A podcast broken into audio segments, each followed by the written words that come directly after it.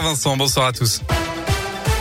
Et à la une de l'actu, le Premier ministre en visite dans la métropole de Lyon ce matin, aux côtés notamment de la ministre déléguée chargée de la citoyenneté, Marlène Schiappa. Jean Castex était présent pour parler des opérations de rénovation urbaine en cours à Vénissieux, mais aussi des problématiques de l'insertion professionnelle et de l'emploi à Vaux-en-Velin.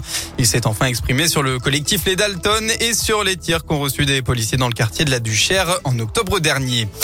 Un accident de la route sur la 7 en début d'après-midi. Une personne a été grièvement blessée vers 14 heures à hauteur de Cérézin dans le sens Lyon-Vienne. La voiture serait seule en cause et les circonstances restent à déterminer. La personne a elle été évacuée à l'hôpital Lyon-Sud en urgence absolue. À partir de ce soir et ce jusqu'à dimanche, des travaux sur les voies à la part Dieu. L'opération qui concerne l'aiguillage devrait augmenter la capacité en gare. Plusieurs lignes sont touchées, comme la 6 qui relie Lyon à Clermont où certains trajets seront détournés à la gare Perrache.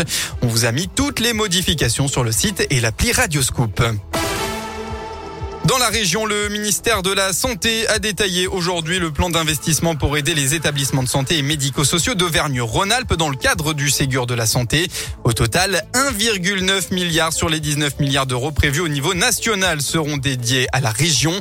Les aides serviront principalement à éponger les dettes des établissements, mais pas seulement. 63 hôpitaux et au moins 29 EHPAD sont soutenus, seront soutenus dès 2022. Dans le reste de l'actualité, coup de tonnerre dans l'affaire de la mystérieuse disparition d'une joggeuse en Mayenne, retrouvée vivante mardi soir dans un restaurant. La jeune fille de 17 ans a finalement reconnu avoir menti et ne pas avoir été enlevée, a annoncé aujourd'hui le parquet de Laval. L'adolescente fera l'objet d'une procédure pour dénonciation d'infraction imaginaire. Une information judiciaire pour viol à l'Elysée. Elle a été ouverte le 12 juillet après des accusations d'une militaire de l'Elysée contre un autre militaire selon Libération qui a révélé l'affaire. Les faits euh, se seraient produits dans des locaux de l'état-major particulier de l'Elysée le 1er janvier dernier, le 1er juillet dernier, pardon. Les investigations sont toujours en cours. Le militaire mis en cause a été placé sous le statut de témoin assisté à l'issue de son interrogatoire devant le juge d'instruction. Lui avait été reconnu coupable de négligence par le tribunal de Cardiff le 28 octobre dernier. David Anderson a été condamné aujourd'hui à 18 mois de prison. Pour rappel, il était l'organisateur du vol d'avion qui avait coûté la vie au footballeur nantais Emiliano Sala le 21 janvier 2019.